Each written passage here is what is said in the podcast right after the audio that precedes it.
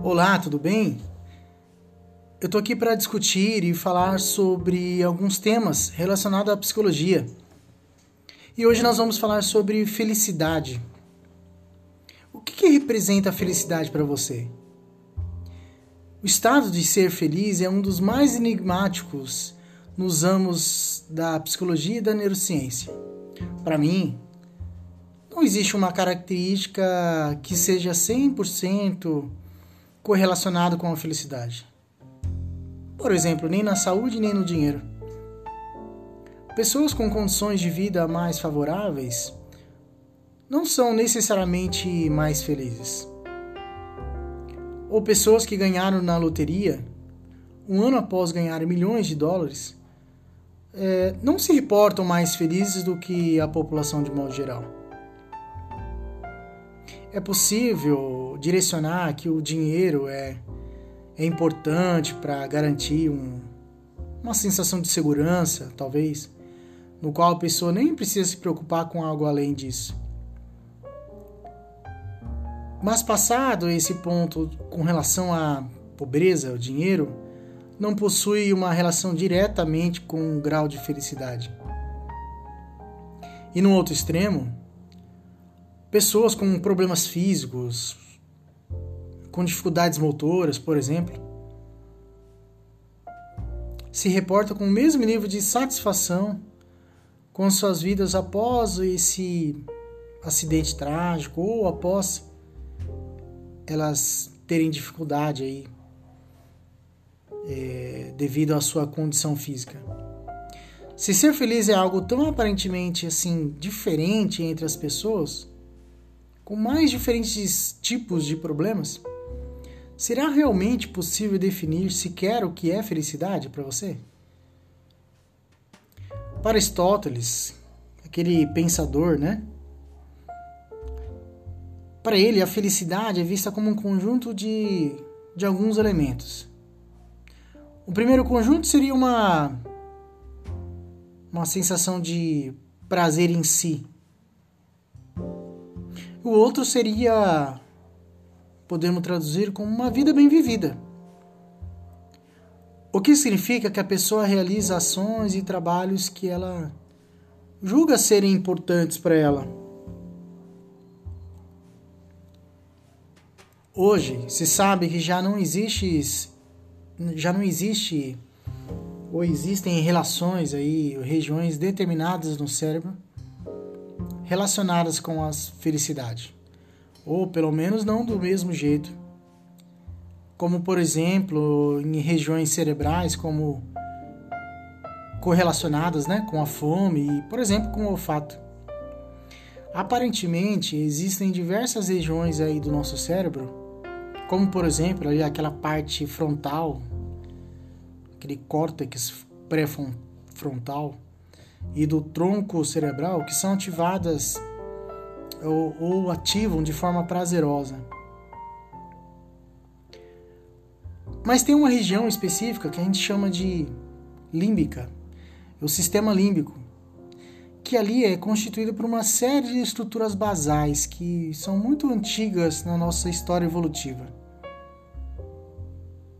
Esse sistema está associado exatamente àquela primeira sensação simplesmente da do instinto da felicidade e que são responsáveis por sensações de prazer que reforçam qualquer atividade que você venha fazer. Em humanos existe uma sobreposição dessas áreas quando se pensa em prazeres naturais, como por exemplo a música e a arte. Isso não gera um prazer grande, né? Pelo menos a grande maioria das pessoas sente isso você ouvir uma música, você realmente sente uma espécie de um prazer ali quando você ouve uma música que lhe agrada. E aparentemente, as regiões do nosso cérebro responsáveis por gostar de algo ou querer algo realmente são diferentes. Quando gostamos de algo, utilizamos parte do cérebro que surgiram mais recentes na nossa história, como por exemplo essa parte frontal aí que eu disse para vocês. Em um estudo recente, foi descoberto que essas áreas são mais ativadas quando nós fazemos, por exemplo, por exemplo, como gestos de generosidade para pessoas que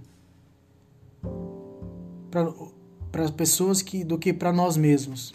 Como por exemplo, altruísmo, sabe? Talvez tenha sido importante para nossos ancestrais, né?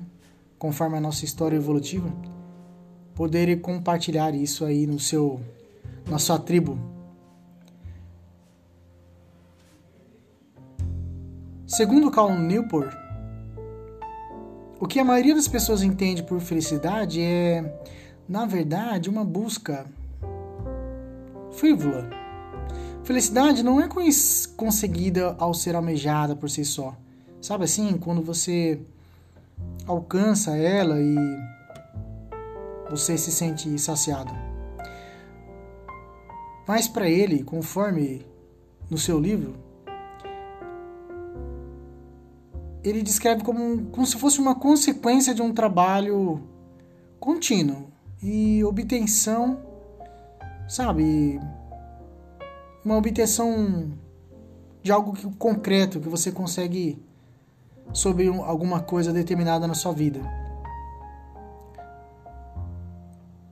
Em seu livro, Newport entrevista diversas pessoas de diferentes áreas diferentes mesmo, sabe? Do tipo agrônomos, músicos, ferreiros e aí vai. Todos dizem que não imaginam serem felizes trabalhando em suas áreas. Mas ao longo do tempo eles desenvolveram habilidades cada vez mais únicas e valiosas, conforme o aprendizado deles mesmos, sabe? Nas suas áreas. Que vão aumentando o desejo de, por crescimento nas suas áreas mesmo de atuação. O amor pelo trabalho, o sentimento da satisfação pessoal não foram inatos, mas surgiram a partir desse desenvolvimento na sua prática.